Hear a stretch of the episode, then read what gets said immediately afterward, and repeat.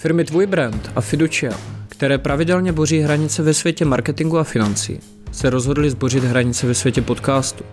V následujících minutách vám přineseme minimálně pět důvodů pro poslech five reasons. Designové prostory a komfort pro naše hosty přináší hlavní partner podcastu Jasiko. Dámy a pánové, právě začínáme. Dobře se bavte. Michal Pohludka je vystudovaný biochemik s doktorátem z molekulární biologie. Založil veleúspěšný český startup Genespector, se kterým za rok a půl dosáhl obratu přes pět set milionů korun a vyvinul diagnostický kit pro testování na COVID. Dnes pokračuje ve výzkumu, investuje do firm jako je Macromo a píše knihy na manažerská témata nebo o zákulisí a lobbingu během pandemie. Dobrý den, vítejte ve five reasons, jsme v dalším díle a dneska mám naproti sobě hosta, který možná nebývá tolik vidět, ale spousta z vás se s jeho výsledky práce možná potkalo. Má za sebou zajímavý úspěchy a je z relativně specifického oboru biochemie a molekula, molekulární biologie, to je těžký slovní spojení. Je to složitý. Je to složitý. Michale, díky, díky že jsi dorazil. S láskou a radostí, děkuji. Jdeme na tvých pět důvodů, vždycky začínáme naší Aha. klasikou. Zajímalo by mě, ty jsi založil firmu, která během prvních osmnácti měsíců vygenerovala obrat kolem půl miliardy korun s nějakým ziskem sto dvacet pět milionů, což je naprosto skvělé číslo. Co bylo pět důvodů, proč se podařilo dosáhnout takhle rychle, takhle dobrých výsledků? Nevím, jestli řeknu pět důvodů. Jo. To je vždycky první odpověď, tak zkusme, zkusme to vymyslet. Ale, ale pojďme dál. Uh, byl tady obrovský problém. A nebylo řešení. A když bylo řešení, tak bylo ze zahraničí, což znamená, byl obrovský problém to tady dostat, byl obrovský přetlak poptávky vůči nabídce. Třetí důvod, měli jsme know-how, jakým způsobem to řešení použít a, a naučit lidi v nemocnicích. Čtvrtý důvod, má skvělé lidi kolem sebe. A pátý důvod, nedělali jsme to pro peníze. Ty tak peníze potom přišli, přijdou. Ty přišli s tím sami. Takže pět důvodů jsme poskládali. My se hnedka na začátku budeme této firmě věnovat, protože je zajímavá a myslím si, že bude mít, nebo respektive ty výsledky, které jste udělali, tak díky nim budete mít ještě spoustu další práce. A k tomu se dostaneme. Pojďme jenom na první kartu. Máš před sebou pět karet, vždycky poprosím jednu vytáhnout, ukázat na kameru a pod každou kartou je otázka jednoho z diváků. Já půjdu bez překvapení a vezmu to pořadě. Tak máme tam Takže pětku. Pětka.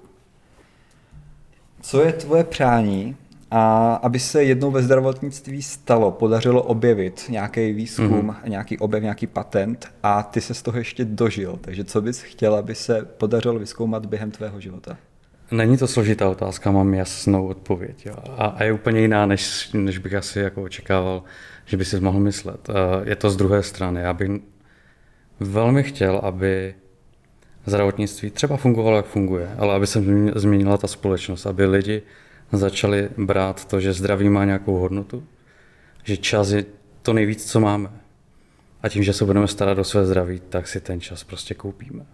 A přenést tu odpovědnost ne, že my čekáme, co ty nemocnice, a co ti, co ti věci a co ti lidi prostě udělají, ale že to přeneseme na každého z nás. A pak to teprve může fungovat, protože čekat, že za nás někdo něco udělá, tak to prostě nefunguje.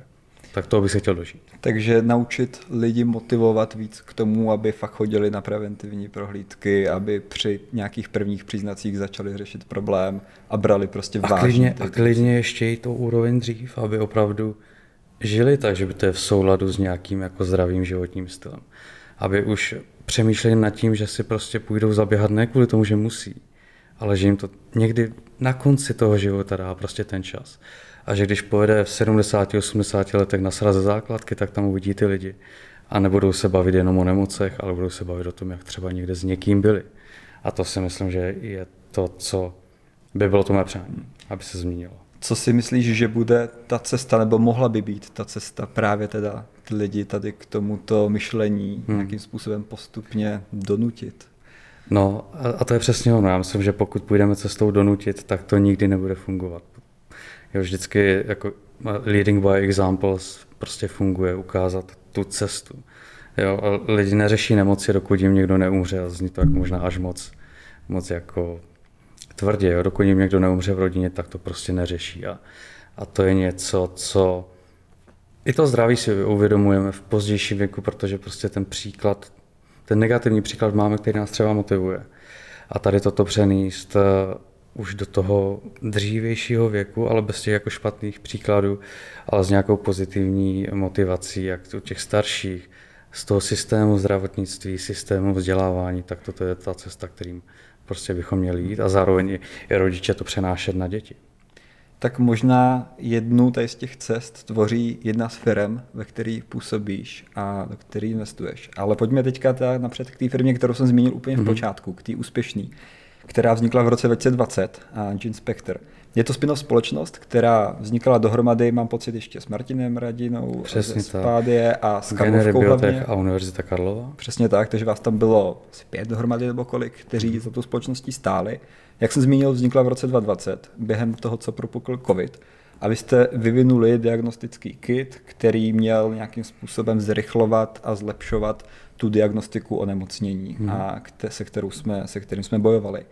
Jak toto vzniklo, respektive jakým způsobem jste došli k tomu samotnému, jak to mám říct, objevu nebo hmm. výsledku toho výzkumu a potom k té samotné distribuci? Já to vezmu a dám to do příběhu a půjdu malinko víc od začátku. Já jsem dlouhou dobu pracoval pro velkou americkou firmu k diagnostice, pak jsem odešel a založil si vlastní konzultační společnost. A přišel COVID a, a všechno jsem nechal a šel do laboratoře pomoct. Prostě rukama začít pracovat s Martinem Radinou. On rovněž šel do laboratoře, ponechal jako všeho manažerského, co měl, a byli jsme, trávili jsme od rána do večera v laboratoři. A tam vlastně zjistíte, že dříve bylo potřeba udělat třeba pět P C R testů na jakékoliv onemocnění za týden. A teď by byl tady takový jako obrovský nával, že bylo potřeba udělat tisíc testů za jeden den a ten skok je enormní. A nejenom jako v chemii, nejenom ve strojích, ale, ale v mindsetu lidí a v lidí a organizaci té práce. A to tady chybělo. Takže co mě potom napadlo, je složit firmy dohromady, které jsou schopné to společně udělat, ale ne v rámci dvou let, ale třeba za dva měsíce. A potkal jsem se se Standou Kmochem, můj bývalý kolega z lékařské fakulty, pak jsme potřebovali výrobce, takže jsme našli firmu z Hradci Králové a během dvou měsíců jsme založili firmu a během dalšího měsíce jsme přišli s kompletním řešením. Ale uvést to na trh je něco, co je hrozně těžké, protože pokud někde takhle pošlete krabičku, tak ti lidi nebudou vědět, co s tím mají dělat. Takže já jsem potom strávil rok a půl tím, že jsem jezdil po nemocnicích a ty lidi to opravdu učili, jakým způsobem to využít tak, aby třeba těch tisíc vzorků za den byli schopni zanalyzovat s relativně málem lidí, protože ti lidi prostě kolabovali a bylo, bylo to složitý období. Jak jsem zmínil, tak během osmnácti měsíců ten obrat vyskočil na půl miliardy. Každý třetí P C R test, mám pocit, šel právě přes mm-hmm. ten váš diagnostický kit, který jste dohromady vy všichni a dali dohromady. A jakým způsobem ta firma funguje dneska? Protože ta nemoc nám do jisté míry odešla, mm-hmm. pořád je mezi námi, ale už ne v takové míře a ten úvodní hype, který kolem toho byl, tak přešel.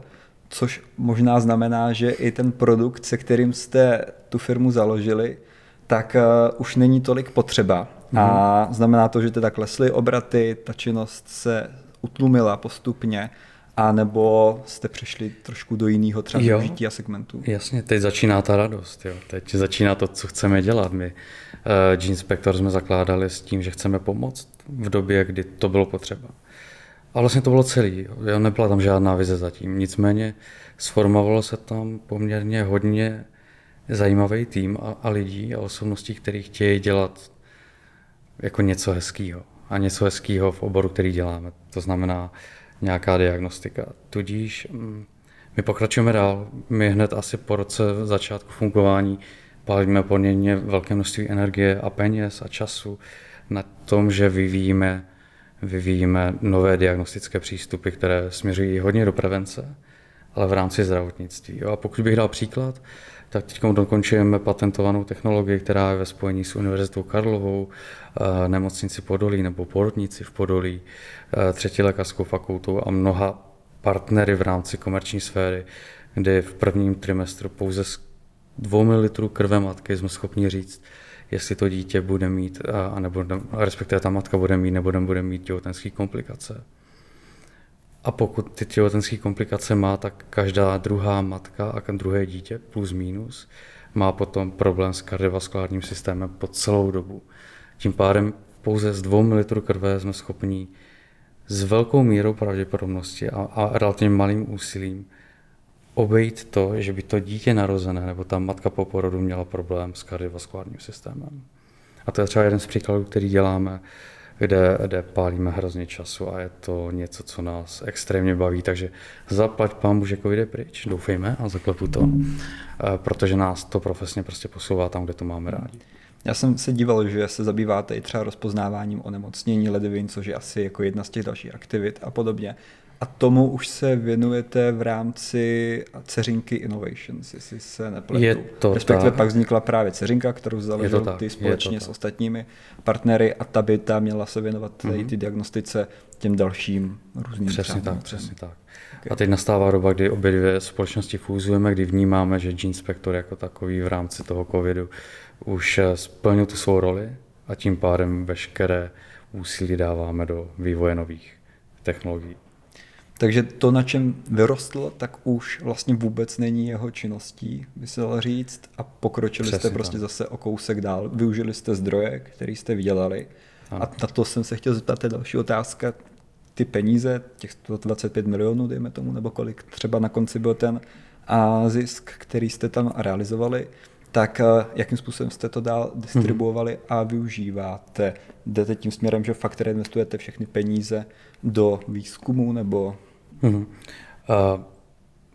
Ve většině případů ano, poměrně velký díl, což je někde kolem dvacet pět procent se vrací zpátky na univerzitu, do základního výzkumu, k lidem, kteří to vymysleli a má to jasně definovanou matici v rámci Univerzity Karlovy. Zbytek z velké části reinvestujeme zpátky, deset procent celého zisku jsme dali na charitu, do aktivit spojených právě se zdravím. A teď tady tyto zdroje používáme k tomu, abychom byli schopni ty technologie, které směřují právě mimo COVID, dostali na trh. Čekali jste až takový výsledek?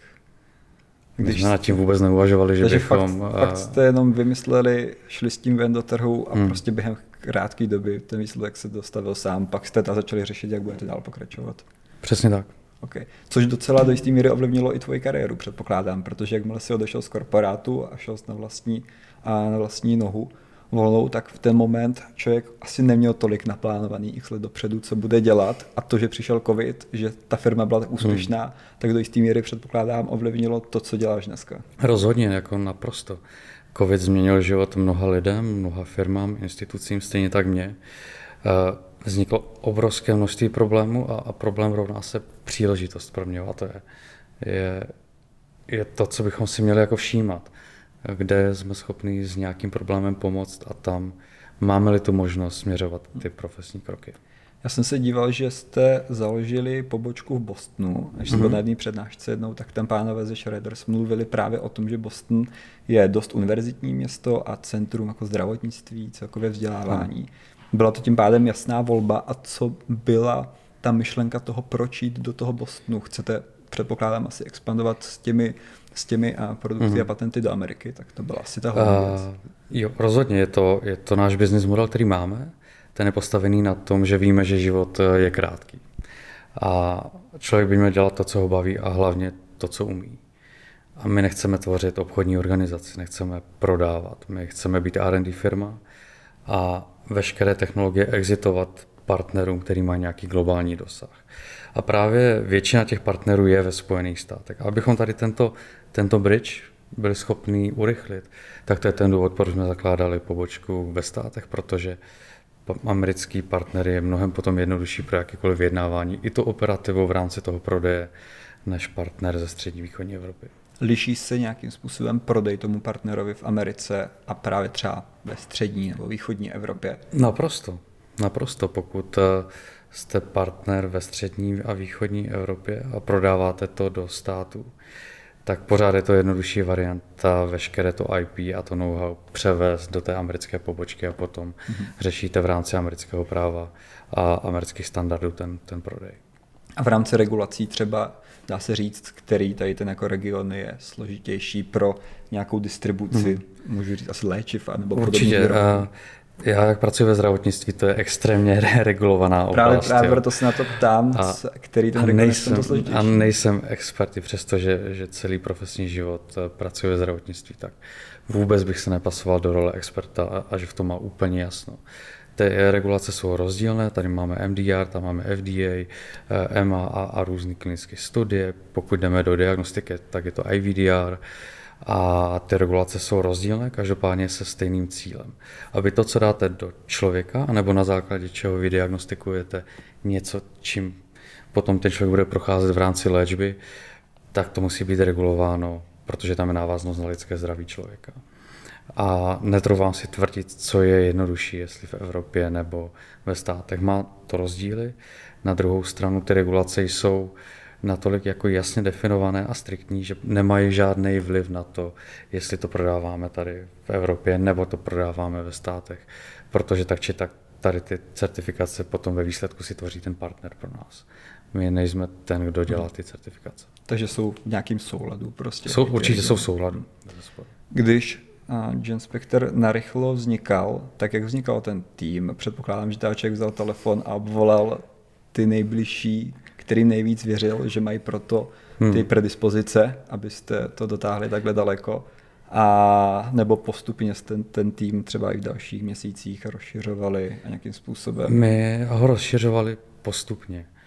Co je nutné říct, že to je dceřiná společnost Univerzity Karlovy, tím pádem naše jasná volba bylo jít na lékařskou fakultu, vytvořit kontrakt s lékařskou fakultou a spolupracovat s lidmi z laboratoří z lékařské fakulty. To je něco, co pro nás byla jako, je to z nějak z reklamy, ale jasná volba, jo, nebo přímočará volba.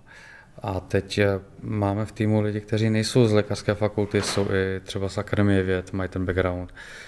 Ve většině případů my máme malý tým, je to třeba deset patnáct lidí, ale každý je jiný. My nebereme lidi, že to je pět biochemiků a pět lékařů, ale bych řekl, každý má opravdu jinou odbornost, někdy je to složitý na komunikaci, abychom jako našli ty překryvy, ale umožňuje nám to to, že ta komplexita té medicíny je tak veliká, tak známe velké množství jako názorů napříč těmi odbornostmi právě od, od lékaře přes kvantové fyziky.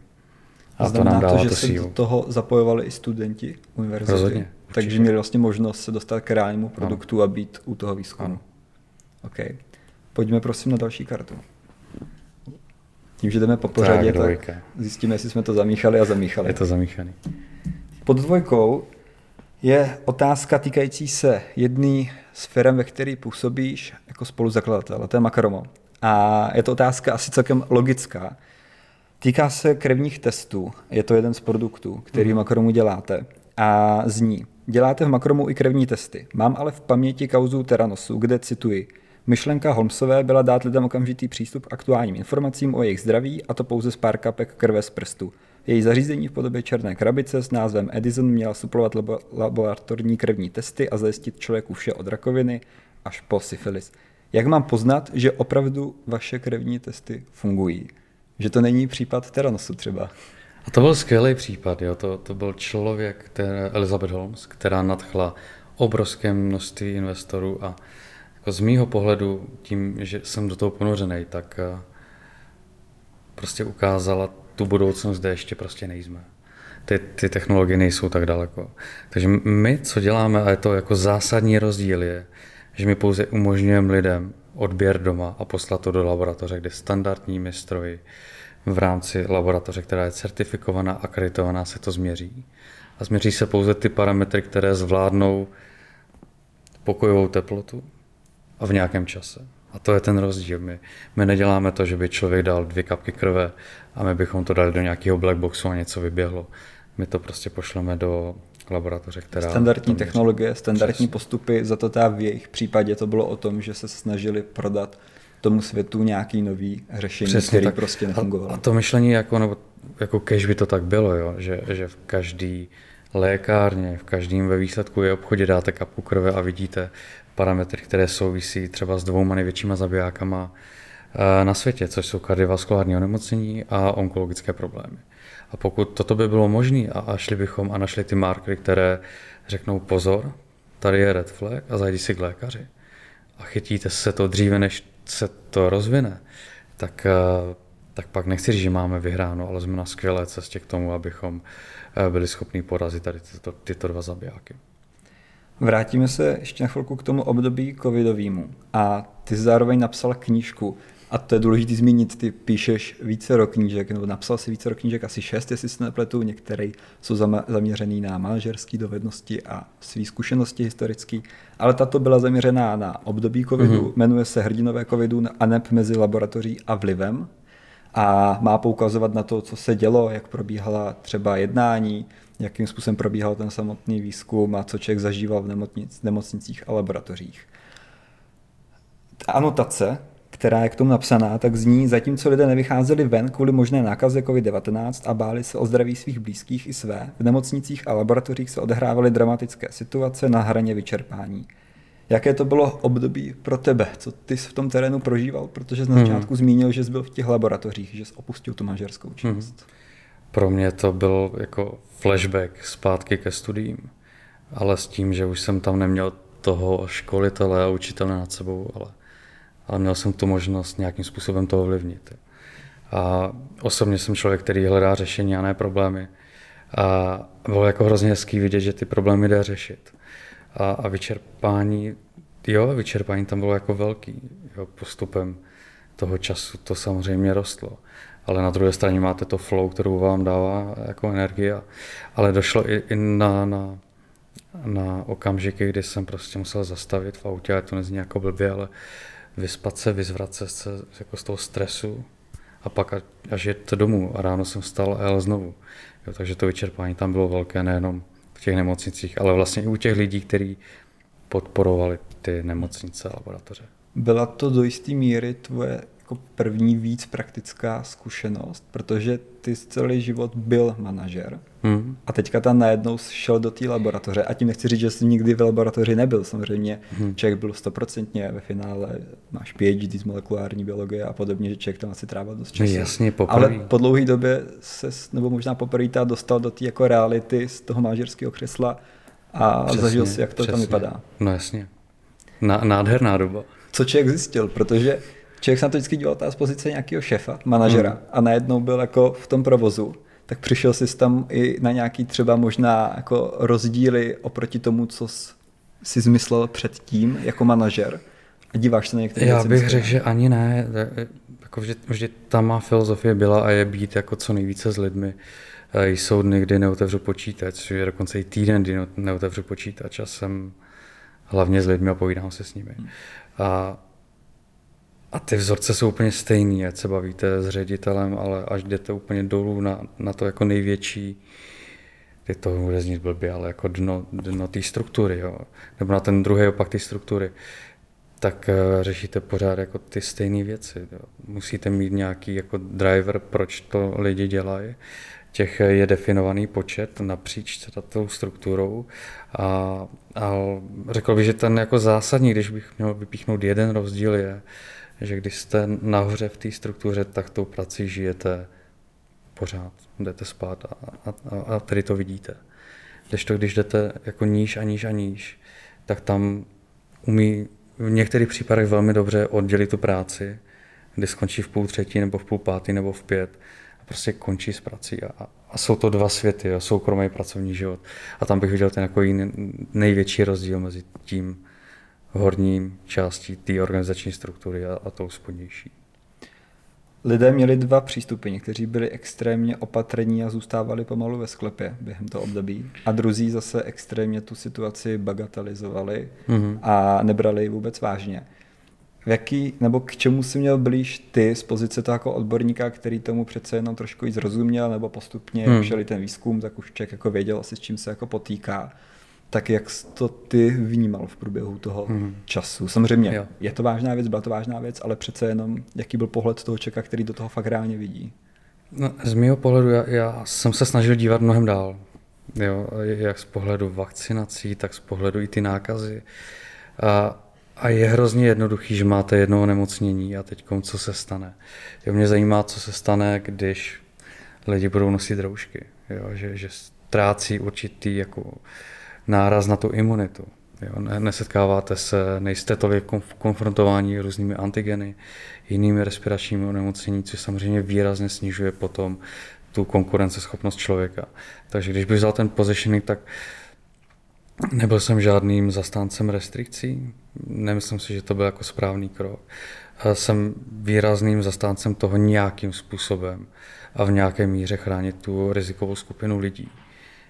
Nikoliv plošně celou populaci. To mně přijde, že to v tom finálním konečném efektu může způsobit a způsobilo mnohem větší problémy, než, než kdybychom opravdu se zaměřili na tu rizikovou skupinu lidí.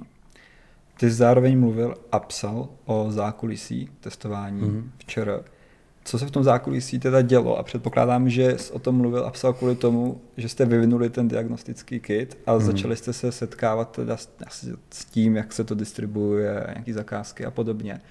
Tak co byla ta překvapení, na který jsi narazil, nebo na který jste narazili vy všichni třeba?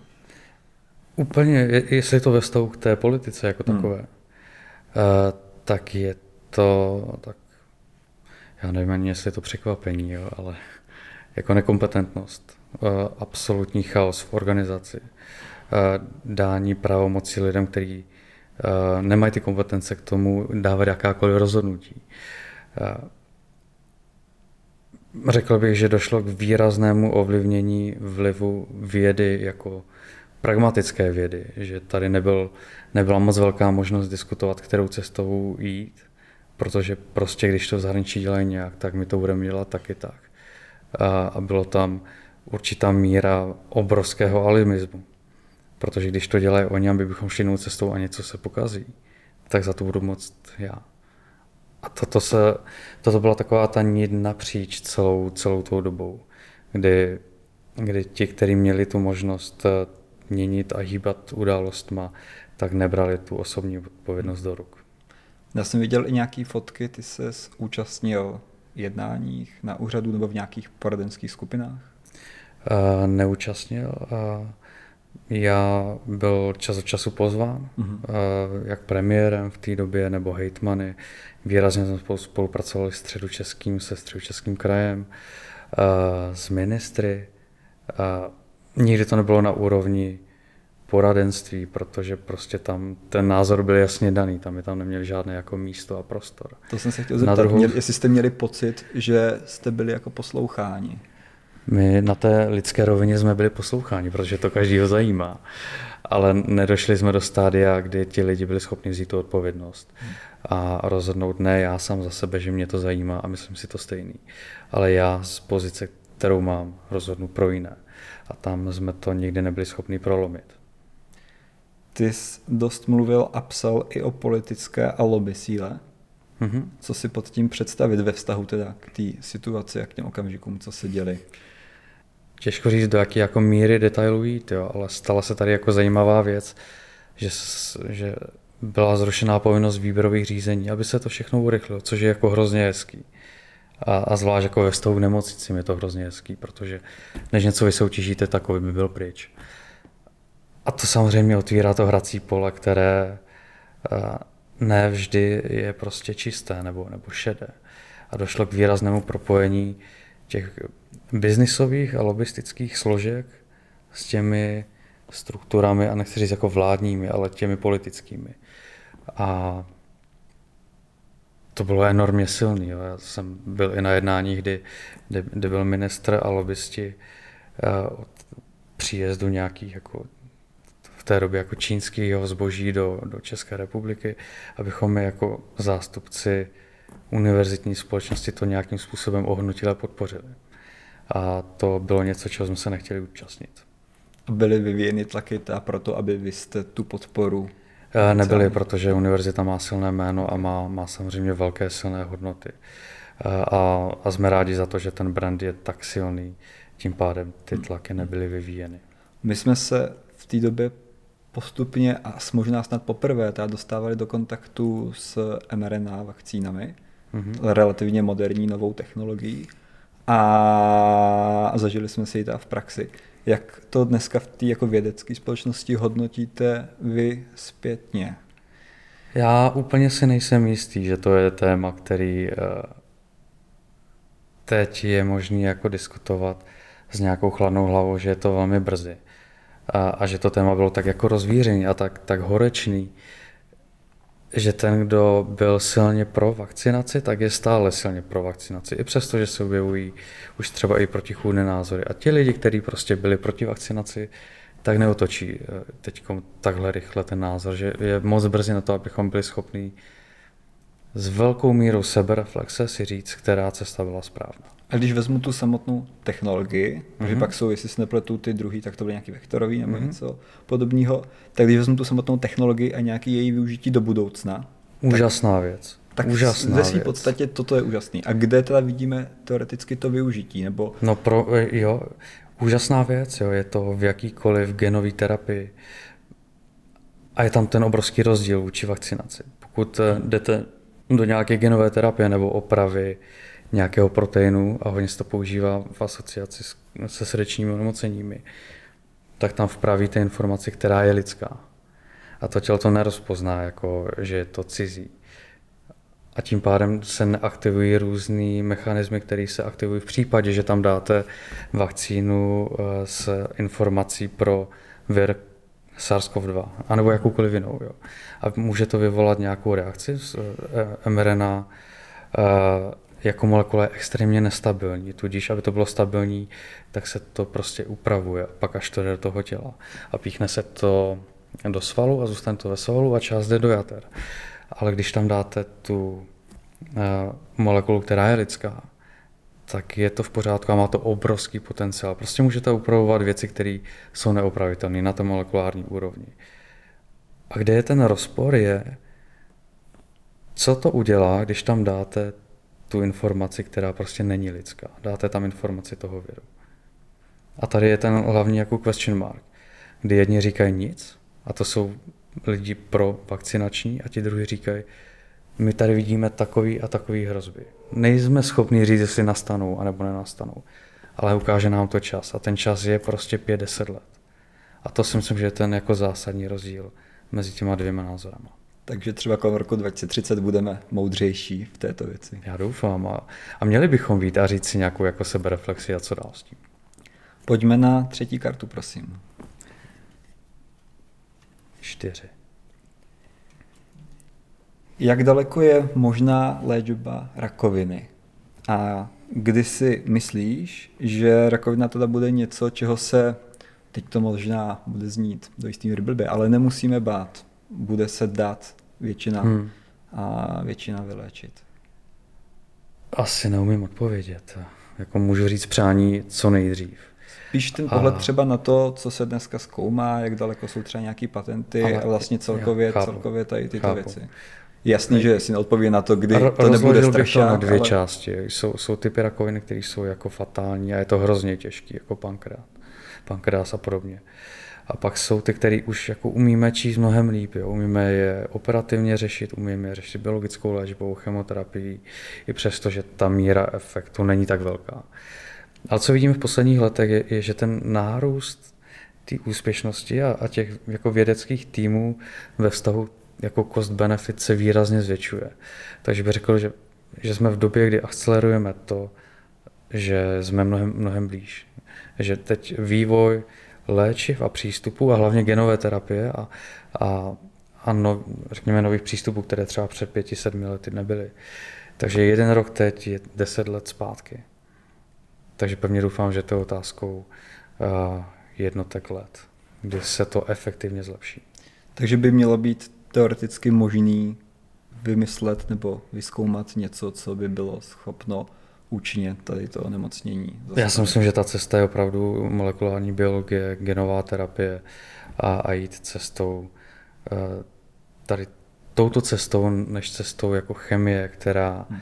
není specifická a není, není prostě, když máte uh, rakovinu nebo nádor nebo, uh, nebo prostě buňky rakovinného charakteru někde, tak to zacílení je tím klíčem. A uděláte to několika způsoby a já myslím, že ten, ten způsob je předmět toho, co je ten game changer. Pojďme na spin-off společnosti, výzkum, Karlovku a celkově tady toto téma. Spin-off společnosti, ty se zakládají ta ve spolupráci primárně s univerzitami mm. nebo různými odbornými institucemi a cílem je nějaký ten vynález, výzkum udělat komerčním, takže ho dostat na trh a vlastně umět teda potom prodat a nějaký ten objev, mm. který, který, který se na tý, v té firmě podaří udělat. Vy jste teda ten jeden spin-off úspěšný založil. Jak moc je toto v Česku ale běžná věc? Protože já jsem o tom slyšel poprvé třeba a nemám pocit, že by podobně úspěšné spin-offy v Česku vznikaly. Jo. A myslím si, že u nás chybí ta historie a zároveň operativa a zároveň ten mindset. To jsou tři věci a malinko to rozvedu. Na Univerzitě Karlově jsme založili přes deset spin-offů. Mají mít kromě komerčního využití ještě nějaký sociální přesah, že to prostě pomáhá. A teď se dostanu k tomu, že nemáme tu historii a ten mindset. Je tady extrémně oddělená věda od praxe, kde vědečtí pracovníci jsou ve většině případů hodnocení za tu vědu jako takovou, publikace, články, případně pedagogická činnost. A není tady, není tady ta, ta historie a abych řekl ten habit toho, že by to měl dělat proto, aby to byl jasně definovaný užitek v normální populaci. Jedna věc. Druhá věc, operativa nám chybí. Univerzita Karlova jako jediná má nějaký mechanismus, kde jsme schopni během třeba dvou, třech týdnů založit firmu, aniž by to šlo ke schválení k akademickému senátu a fakultnímu senátu a rektorovi, rektorce a celému tady tomu ansáblu v úvozovkách. Já doplním, že vy jste vlastně díky, nebo pro, právě pro tento účel zakládali Charles University přesně Innovations Prague, přesně tak, tak se to jmenuje, což je akciovka, která právě tam má na starost vznik těch spin-offů, aby každý den musel procházet veškerou byrokracií a podobně. A, a máme ty kompetence a máme tu odpovědnost. Jo. A, a pokud by to každá univerzita chtěla udělat, tak samozřejmě má tu možnost a zrychlí to. Jenom tam musí být to dostatečné množství těch nápadů, těch technologií, aby se to prostě uživilo a vyplatilo. A ta, ta třetí věc je, je, bych řekl, ten mindset těch lidí, je, a to je dlouhodobá věc, aby i vědci dělali věci, které jsou prostě nejenom do šuplíku, hmm. ale k dobru lidí. Tak ono ve finále z toho mého pohledu tam minimálně pro ty univerzity to může být teoreticky jako významný zdroj příjmů, protože když se bude dařit dělat úspěšné společnosti a dále potom hmm. prodávat, tak právě z těch prodejů budou schopni to... třeba dál reinvestovat ty peníze do toho výzkumu a, a hmm. i diverzifikovat třeba ty své příjmy. Rozhodně, rozhodně. Je to dlouhodobá cesta, protože rozpočet vysoké školy je v miliardách a vám to přinese jako zlomek. Na druhou stranu bych řekl, univerzita jako taková obecně je největší zdroj nápadu a největší zdroj biznesu ve velmi jako early phase. A pokud se povede propojit tu komerční sféru, která chce investovat do early phase nápadů, myšlenek nebo technologií, tak pak to malé číslo může být extrémně významné. A to si myslím, že je jeden z největších potenciálů Česka, kde by se měly směřovat peníze a energie. Já jsem se díval na nějakou statistiku a našel jsem, že v Česku je osmdesát zhruba spin-offů, ročně jich přibyde šest, mm-hmm. třeba v Rakousku je to čtyřnásobek a to stejně, nebo stejně rozvinutý je to třeba v Lotyšsku nebo ve Velké Británii. Dá se říct, co v těch zemích dělají teda jako jinak? Mají tam další už nějaký track record, tu historii, nebo mm. a rychlejší třeba nějaký schvalovací byrokratické procesy, jo. nebo jiný mindset, nebo jo. co jsou ty hlavní rozdíly? Jo. Ještě to upravím, těch spin-off společností bych proškrtal klidně, jestli jste řekl, nebo jestli jsi řekl šedesát, tak padesát osm jich je špatně definovaných a není to spin-off, je to třeba jenom licencování. Mm. Takže je to minimum firem. Nemyslím si, že vznikne, vznikne víc jak deset v rámci jednoho roku v Čechách. A čím to je? Je to tou historií a tou operativou. Na západě jsou opravdu zvyklí, i třeba ve státech, jo, kdy nemocnice už dělají svůj výzkum. Je, je to normální, bazální, obecný výzkum, ale už aplikovaný na pacienty a, a to propojení je tam tak jako fluidní, že nepoznáte ve výsledku, co je výzkum a co je klinika. Hmm. A to je něco, co nám výrazně chybí. Hmm. Takže by se měly univerzity víc zapojovat potom i do toho prostě biznesu a umět ta řešení dělat prostě ideálně, komerčním. Přesně. Co by tomu mohlo pomoct? Je to teda o tom, že by se mělo změnit to prostředí i legislativní a prostě dostat do těch univerzit lidi z biznesu tak, aby byli schopni třeba, tak jak je ta hmm. role tvoje a ty zastáváš, myslím, místo předsedu a správní rady v té organizaci, tak dostávat prostě ty lidi z toho biznisu do tady toho prostředí akademického, tak aby ty své zkušenosti teda přetavily právě tady v tu komercializaci, nebo... Plus je tam ještě jedna věc, kterou bychom velmi rádi dělali, je, je vlastně vyjít z trhu, ne, ne vyjít z ty myšlenky. My něco vytvoříme a pak čekáme, kdo, kdo se o to bude zajímat. Ale udělat to naopak. Říct komerční sféře, co by vás zajímalo, víme, že nemáte ty kapacity, my tady máme extrémně množství chytrých lidí, dejte nám zadání a my jsme schopni to vytvořit a uděláme nějaký partnership v jakékoliv podobě, ale prostě nejdeme z trhu, ale je to, není to bolest jenom univerzity, to je bolest mnoha startupů, vytvoříme produkt, čekáme, kdo si to koupí. Pojďme se zeptat toho trhu, co potřebuje, kde je ta díra, kde je ten problém, který můžeme řešit a pak stavíme ten produkt. Hmm.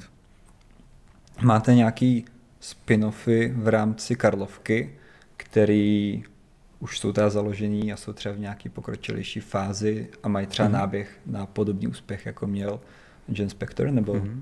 Uh, zmínil bych třeba jeden, je to Charles Games. Tvoří počítačové hry, je to určitý inkubátor napříč různýma fakultama a je naprosto skvělý, že se propojují lidé z filozofické fakulty s matfizem a, a jsou schopní spolu spolupracovat, takže je to určitý ekosystém sociálního charakteru, je to nějaký social hub a tvoří prostě hry, které už dávají na trhu a jsou na trhu.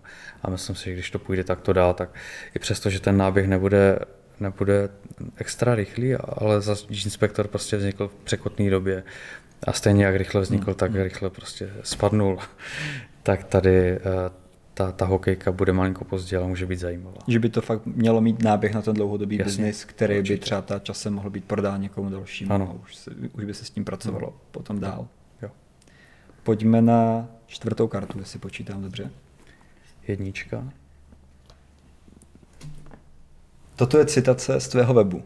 Inovativní a až nepředvídatelný způsob myšlení promítám do svých aktivit, jak v biznisu, tak v osobním životě. To o sobě napsal, nebo to někdo napsal, možná nějaký copywriter. Nicméně, co si teda pod tím máme představit? Co to je za způsob myšlení, jak hmm. se projevuje? Určitě jsem to psal já. Ne, že bych nechtěl mít copywritery, ale... ale... To je jak když uh, opravuješ dům a potřebuješ vyměnit dvě kachličky, tak ti nikdo jako nevymění dvě kachličky, jo, takže nikdo mi nedělá dvě věty. Tak v tom případě a, o to víc jsem ještě zvědavý na to, jak se to myšlení teda, a to myšlení to promítá. Je jednoduchý. Já jsem jako člověk, který se velmi rád natchne a, a, a jde, jde tím jako dál. A hledám to řešení, jakým způsobem to zrealizovat. Kde si myslím, že, že má silná stránka, je propojovat lidi, projekty, společnosti, jako zájmy společnosti, zájmy lidí, tak, aby vzniklo něco zajímavého. Takže pro mě je, je to v tom hledat nové příležitosti, v hlavě jich mám třeba dalších patnáct, co bych chtěl dělat. Ale, ale nemám čas, všechny jsou, bych řekl, neotřelé v tom provedení, nebo ne všechny, většina neotřelé v provedení. Je tam velká míra risku, proto je skvělý, že to o sobě vím a musím dělat nějakou sebekontrolu toho, kam věnovat ten čas a, a jak dělat jako priority management, jako pro sebe a mé aktivity.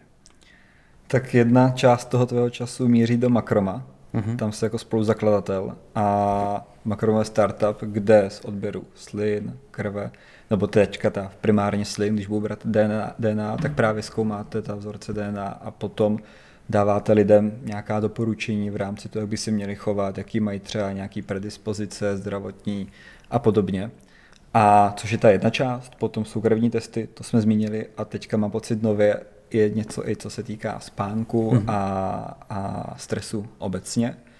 Jak funguje v principu to zkoumání toho D N A, ten odběr těch slin a vlastně ta následně, následně celý ten proces až po ta doporučení. A chceme se bavit čistě o D N A. Teďka teď, čistě o okay, D N A. Okay. Je to jako jednodušší, než si člověk myslí. Když si to objednáte, přijde vám domů zkumavka, kde poskytnete dva mililitry slin a pošlete to k nám. A teď to není jako Theranos, ale my to posíláme do laboratoře a z těch slin je možné vyizolovat D N A a přečíst ten, ten kód. A, a ten kód je něco, co je prostě unikátní. A, A tady už bych mohl mít jako dvě hodiny mluvit o tom, co a jak se zapíná, ale je to prostě zajímavá informace, se kterou do budoucna člověk může jako nakládat, protože tím směrem funguje a směřuje ta věda. Je to jedna z nejrychleji rostoucích částí té vědy. A umíme číst hrozně málo teď. A co jsme schopni ale jako číst, je určité jako náchylnosti a třeba predispozice k onemocněním, anebo nebo jak jsme schopni metabolizovat různé typy léčiv. A to už dneska ta věda prostě umí. Takže my co lidem jsme schopni vlastně říct, a co by měl být ten smysl, je směřovat na prevenci.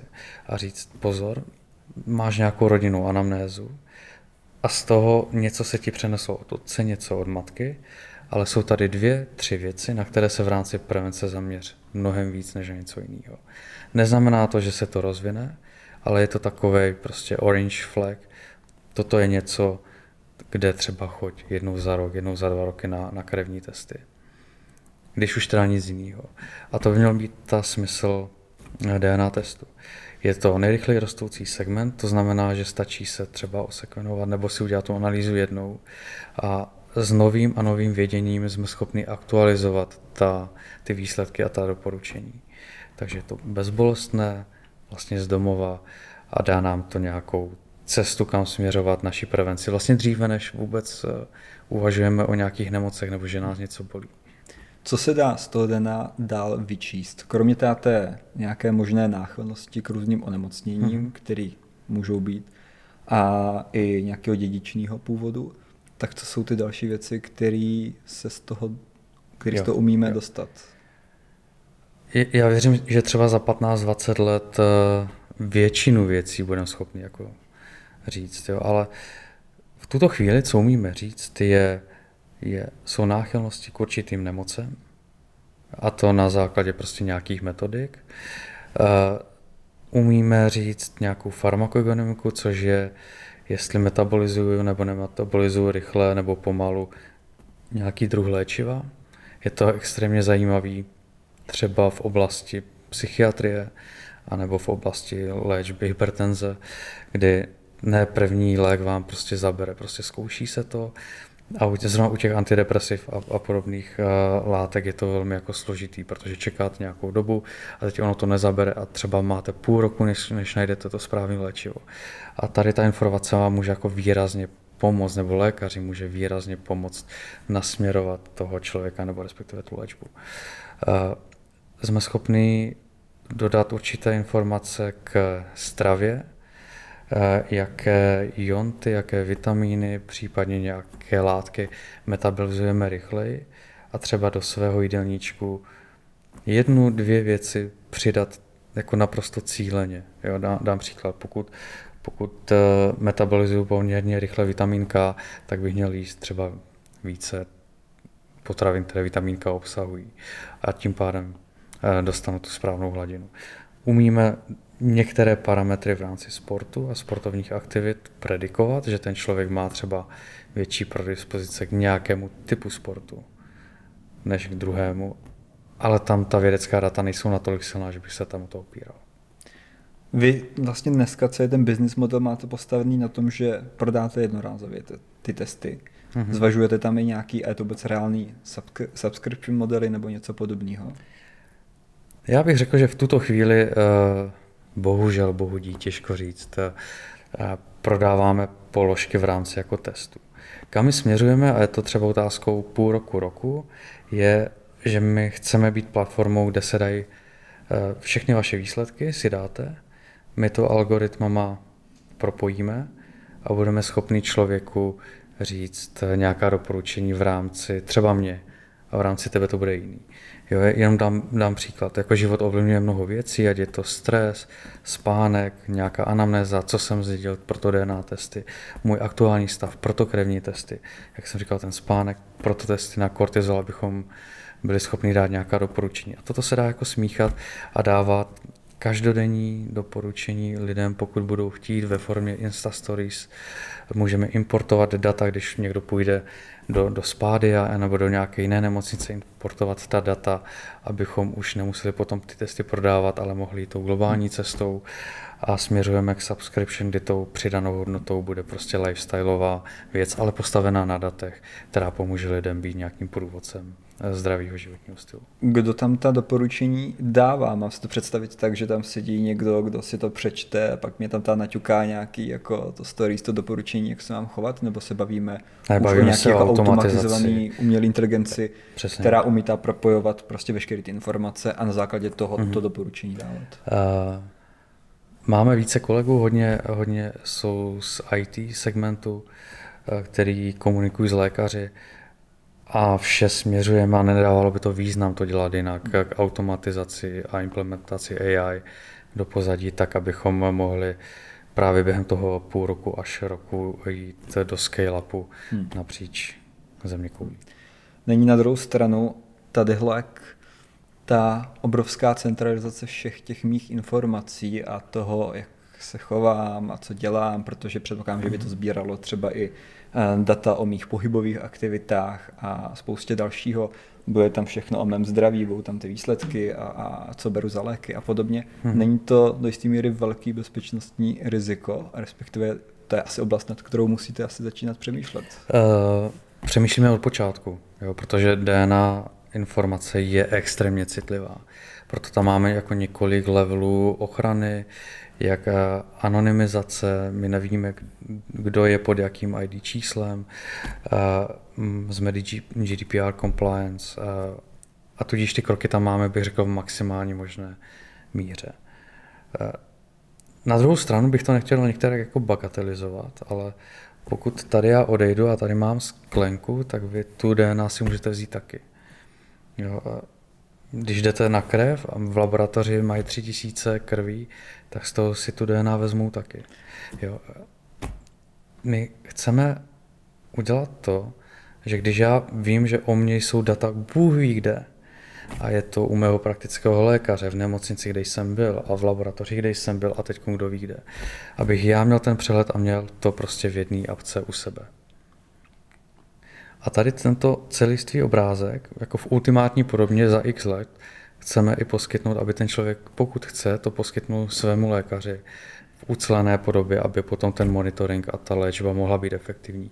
A tam, to je přesně ono, vydáte člověku, vy jsi diabetik a přijdeš k lékaři a řekneš pět dní předtím, jako jíš zdravě, jo, já cvičím, já jim v pohodě, ale on jako neví, jestli jo nebo ne. A toto je něco, co i tomu lékaři ve výsledku může pomoct. Nastavit tu léčbu správně. Věděl by, že aspoň nekecám a že jsem to dodržoval opravdu jenom těch jo, pět dní jo. tu dietu předtím.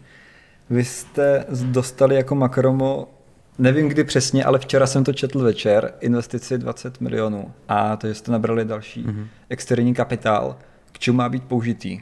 Jo. dvacet milionů není malá částka, takže tam si myslím, že už těch možností by mohlo být celkem dost. Ani není moc velká částka. To je druhá, druhý úhel pohledu. Pokud se staví jako digitální produkt a zatím je nějaký deep tech, bude použit ve většině případů na ten produkt jako takový. Jo.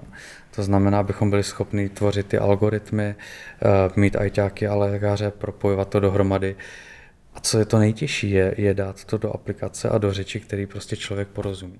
Jakýkoliv člověk, nejenom lékař a nejenom ajťák.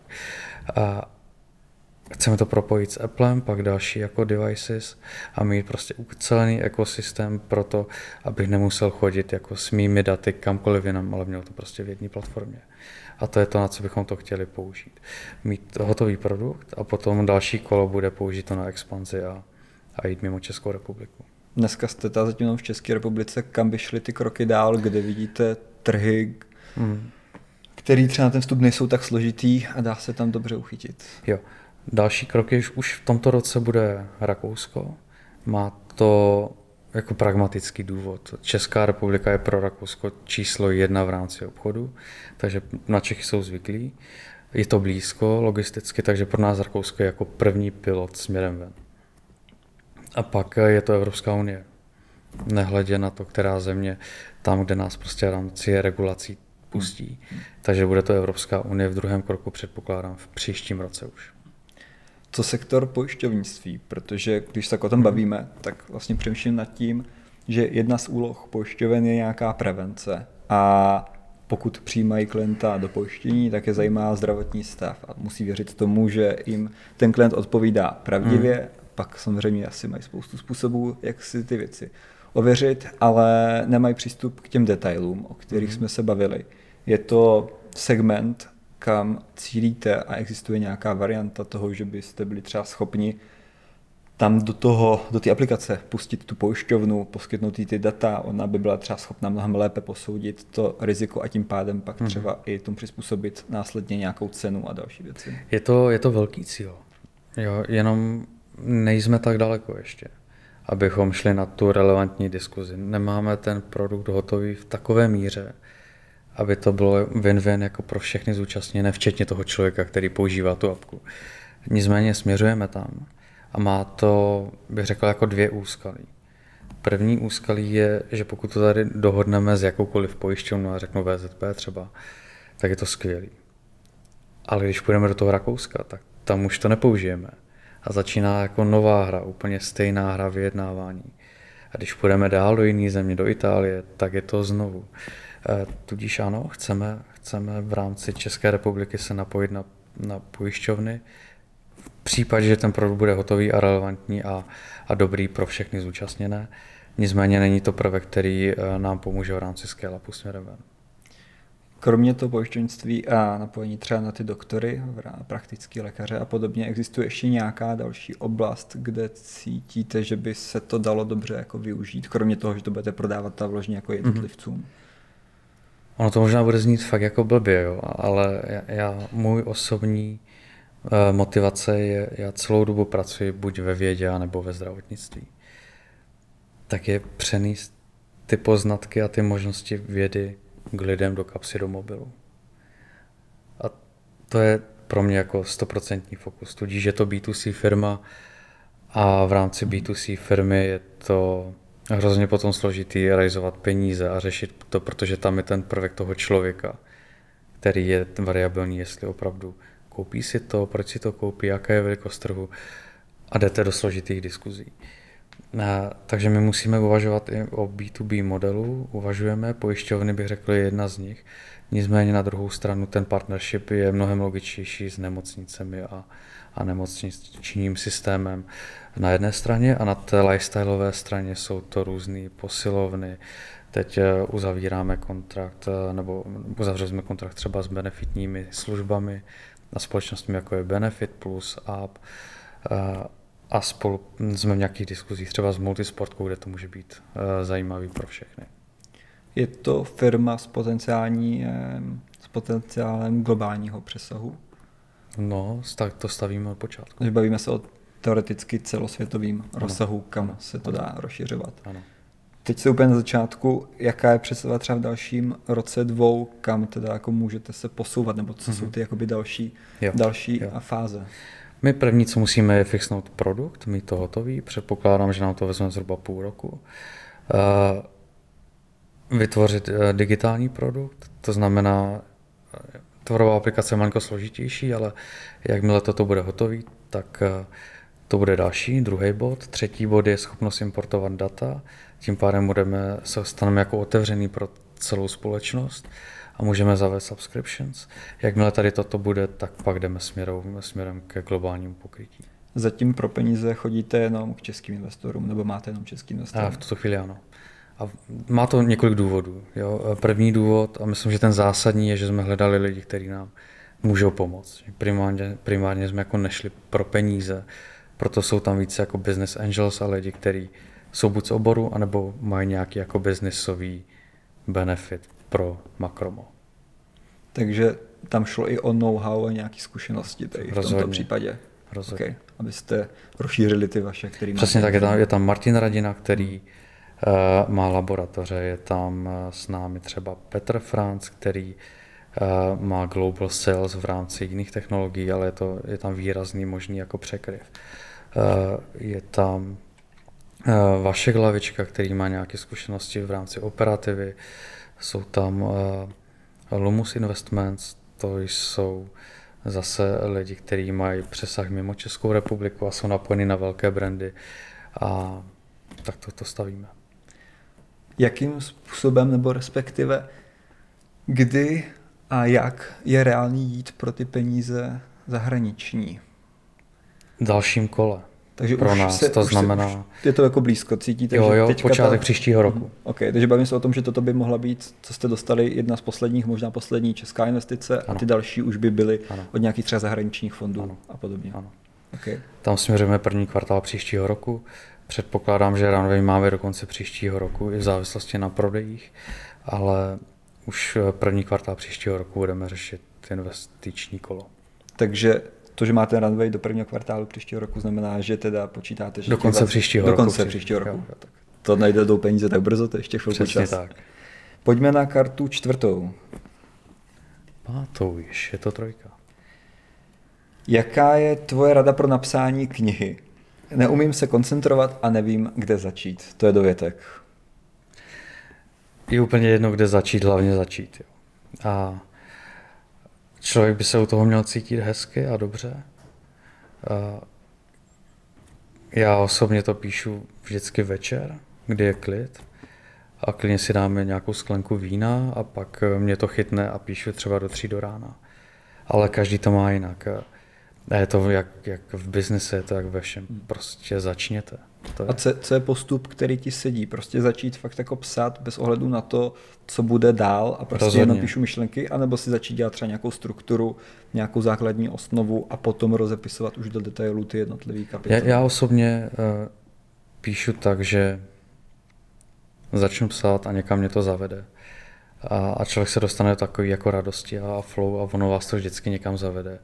A, a pak i v průběhu toho psaní už vám to vyskakuje, kam to směřuje, tak třeba už potom tu osnovu si potom píšu dál, ale, ale prostě důležité je začít. Jak se vší, jako se vším. Proč jsi vůbec začal psát knihu? No to má svůj příběh. Já jsem si založil blog Život korporátního vedoucího, který byl anonymní, velmi rychle získal nějakou popularitu a během dvou, třech měsíců mě oslovil Albatros, jestli s nimi napíšu knihu. A tak jsem s nimi napsal knihu. A takže to bylo poprvé. To upeklo vlastně relativně rychle. Jo, jo. A od toho se potom ještě odrazil k dalším knížkám. Jo, jo. Tak to za chvilku člověk bude mít poměrně hezký seznam napsané literatury, jestli půjde takovým tempem, protože ta první kniha, teď nevím přesně, vyšla dvacet patnáct, dvacet šestnáct, mm-hmm. Něco takového. Uh, určitě jo. Další zásada pro mě v rámci psaní je, je psát, když mám náladu. A když cítím, jako, že chci něco napsat. Jo, není to takový, že uběhly dva roky a napíšu další. Jo, takže třeba deset let nic nenapíšu teď. A, pak a nebo, přijde, a nebo pak třeba začnu zítra. Jo. Tím, že jsi dělal celý život korporátu a pak šel do toho biznesu na volnou nohu, co byl pro tebe největší rozdíl tady v tomto? S čím ses potýkal? Případně, když člověk opustil hmm. právě ten korporát a veškerý meetingy a, a návyky, které tam jsou. Je skvělý prostě začít mimo korporát a, a nemít přesně tady ty meetingy pro meetingy a, a dělat tabulky pro tabulky a, a člověk získá jako polovinu času, protože tím, jak už jsem byl potom výš v rámci té struktury, tak uh, ta má pracovní náplň se zúžila jako na, na, na meetingy, videokoly, forecastování, budgetování a tady všechny ty věci. A už jsem potom jako trpěl tím, že jsem neměl styk s tou realitou. A A vystoupit mimo, mimo komfortní zónu a jít si dělat svoje věci bylo jako složitý rozhodnutí. Na druhou stranu hrozně osvěžující, že ten čas najednou měl zase jinou hodnotu. Když vám odpadne šedesát procent času, který děláte, jen kvůli tomu, že to musí dělat, tak najednou máte šedesát procent buď volna, anebo šedesát procent času na, na něco dalšího. Co byl vlastně ten impuls, kdy si člověk řekl, OK, po deseti letech končím prostě v korporátu na vysoký manažerský pozici? Já jsem ho vlastně ani jako neudělal. Jo. Já jsem dostal skvělou nabídku od největší farmafirmy, nebo jedné ze tří největších na světě, být marketingovým ředitelem pro půl Evropy. A tak jsem odešel a dal jsem si šest týdnů volna a tam jsem si řekl, že už nenastoupím. Jo, takhle, takže ty jsi odešel kvůli nabídce, kterou jo, jsi nakonec teda nepřijal. Jo, přesně. Já jsem ji přijal, ale pak jsem nenastoupil. Okay. A ten důvod byl jednoduchý. Jo, když si člověk vezme volno a pak si řekne, jaký bude ten rozdíl mezi předtím a nově, tak vlastně procesně nebude žádný. Jo. Bude to hezčí hmm. pozice, lepší plat, ale, ale bude to pořád stejný. A, a proč jsem odešel? Nebylo samozřejmě jenom kvůli tomu, že jsem měl lepší nabídku, jinak bych nepřijal. Tak všechno to, co by mi vadilo, by se objevilo znovu. Další kniha byla Jak zvládnout práci manažera. Mám pocit, že tam bylo kolem deset tisíc prodaných kusů, což je celkem vysoký číslo. Hmm. Jsem manažer, tak jak mám řídit svůj tým, abych ho řídil úspěšně, abych byl dobrý manažer. Dejme tomu, že to je tým třeba o deseti lidech a je to mladší tým. Hmm. Jak bys k tomu ty přistoupil? Jaký bys byl manažer? Dá já, se jako já... popsat nějakým způsobem to, jak bych třeba měl komunikovat, fungovat? Hmm. To je hrozně jako obsáhlý téma. Asi neumím takhle zkratkovitě odpovědět. Jo, musíte, ale když bych v pár bodech odpověděl, člověk by neměl řídit víc než třeba těch deset lidí, nebo víc než šest lidí, protože pokud vy řídíte víc, tak už nejste schopni to řídit, bych řekl, empaticky. A, a ten důvod je, protože musíte najít ty drivery těch lidí, proč pracují. Jo, co je ta motivace k tomu? Je to úspěch, jsou to peníze, je to to, že se potkají v kuchyňce a popovídají si, je to něco jiného. A pokud pochopíte ty lidi, tak jste schopni potom řídit ty jednotlivce a motivovat je. A každého motivujete prostě jinak. Takže kdyby měl zkratkovitě odpovědět, tak je to pochopit motivace těch lidí a na základě těch motivací jim stavět tu práci. Dá se říct, jestli si nějak liší práce manažera v ryze české společnosti a v nějakých zahraničních korporátech? Extrémně. V jakých věcech? Uh, myslím si, že tam je důležitá ta historie Česka vůči tomu globálnímu světu. V globálním světu, a teď nechci, to zní jako blbě, jo, je, je ethic first. A myslím si, že toto je něco, co nám jako v českém trhu nebo středoevropském trhu chybí. Je určitá míra etiky a držení hodnot. A, a to je nad, nade vše. Jo, a neříkám, že se to potom děje, vždycky je to jako na nějakým jako lidském selhání, ale minimálně vás to nutí nad tím přemýšlet. A to není jako ethic first, není habit české firmy. Uh, druhá věc je, myslí se velmi dlouhodobě v rámci globálních firm. I přesto, že tam jsou nějaký krátkodobý, jasný K P I a, a cíle, tak to je něco, co v Čechách zase není tak extrémně běžný. A A třetí věc je, je jako dát si viz, vizi, misi, proč to pro Boha jako děláme a co vidím často. A, a znovu nemyslím to nikterak špatně, je, že české firmy spadnou do toho mikromanagementu, do té výroby a při, případně jako čísla na konci roku, jak, jak dopadnem, ale chybí tam takový to proč, ta, ta radost. A myslím, že to je něco, co bychom se měli učit. A i přesto, že to zní možná až jako blbě takový ten americký entuziasmus, tak aspoň špetku té esence si z toho vzít.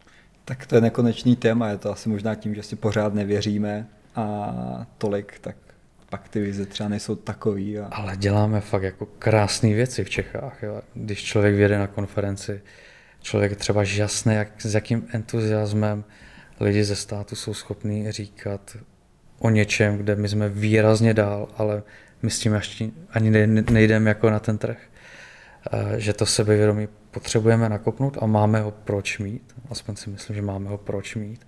A pokud tady to, to proč to děláme, zakomponujeme do těch firem tak, aby vlastně napříč celou firmu, nejenom ten majitel, ale i, i všichni ostatní věděli, proč ta firma tady je, že chce někomu pomáhat anebo cokoliv jiného. A tak ta sladěnost napříč tou firmou dává tu konzistenci. Otázka na to, jaký být manažer, byla asi těžká, to uznávám, ale jaký, jak být efektivní manažer, jak umět třeba prioritizovat, řídit si dobře svůj time management a podobně. Ve finále ty těch aktivit máš spoustu, takže hmm. člověk musí toto umět. Takže případně můžeš říct i ze své zkušenosti, ať to není obecný, jak ty k tomu... Já, já myslím, že to je fakt ten jako hacknutí toho úspěchu je, je dělat si priority. Já začal jsem v korporátu, takže jsem si dal nějaký cíle na měsíc, na kvartál, na rok a každý ráno jsem si napsal, co udělám. A paradoxně jsem to otočil a napsal jsem si, co musím udělat. A začal u těch jako nejvíc lehkých věcí, ne u těch důležitých, protože ty důležitý jsou dlouhý a těma jsem většinou končil. Teď jak ty doma mám víc, je firem víc a tím pádem pro mě je důležitý dělat jako priority ve vztahu k delegování. Co jsem schopný všechno nadelegovat, tak to udělám a tím vlastně začínám. Nezačínám mou prací, ale začínám tím, co lidi můžou udělat, kde jsou na mě závislí a až potom já jdu pracovat. A to je taková ta síla ty ty, toho hledání ty efektivity. Potom předpokládám, že hledá i ten balans mezi tím, která firma zrovna tě potřebuje o něco víc, kde je ta větší rozhodně, priorita. Rozhodně. Michale, to bylo dneska všechno. Máme všechny karty, máme všechny témata. Já moc děkuju za celý rozhovor. Možná někdy, když se trošku víc ještě naučím něco o molekulární biologii a biochemii, tak budeme moc zaběhnout i víc do detailu. Věřím, že by se tam dalo bavit o spoustě. Ale už to vyslovil celý a hezký. Je pravda, že jsem si v průběhu dával pozor, abych si to spojení dobře naučil a nezasekl se na tom. Takže věřím, že to je téma, o kterém se dá mluvit do, ne, do, ne, do nekonečna. Takže přeju hlavně spoustu úspěchů v dalších výzkumech, v dalších objevech a ve všech projektech, na kterých pracuješ. Děkuji za pozvání, bylo to moc fajn. Děkuji i vám, najdete nás na všech sociálních sítích, protože five reasons je opravdu úplně všude. Nezapomeňte dát odběr, dejte like, pokud se vám líbil tento díl, pokud se vám cokoliv nelíbilo, můžete nám to napsat a my zjistíme, jestli jsme schopni to do příště zlepšit. Zatím se mějte a u dalšího dílu. Naschledanou.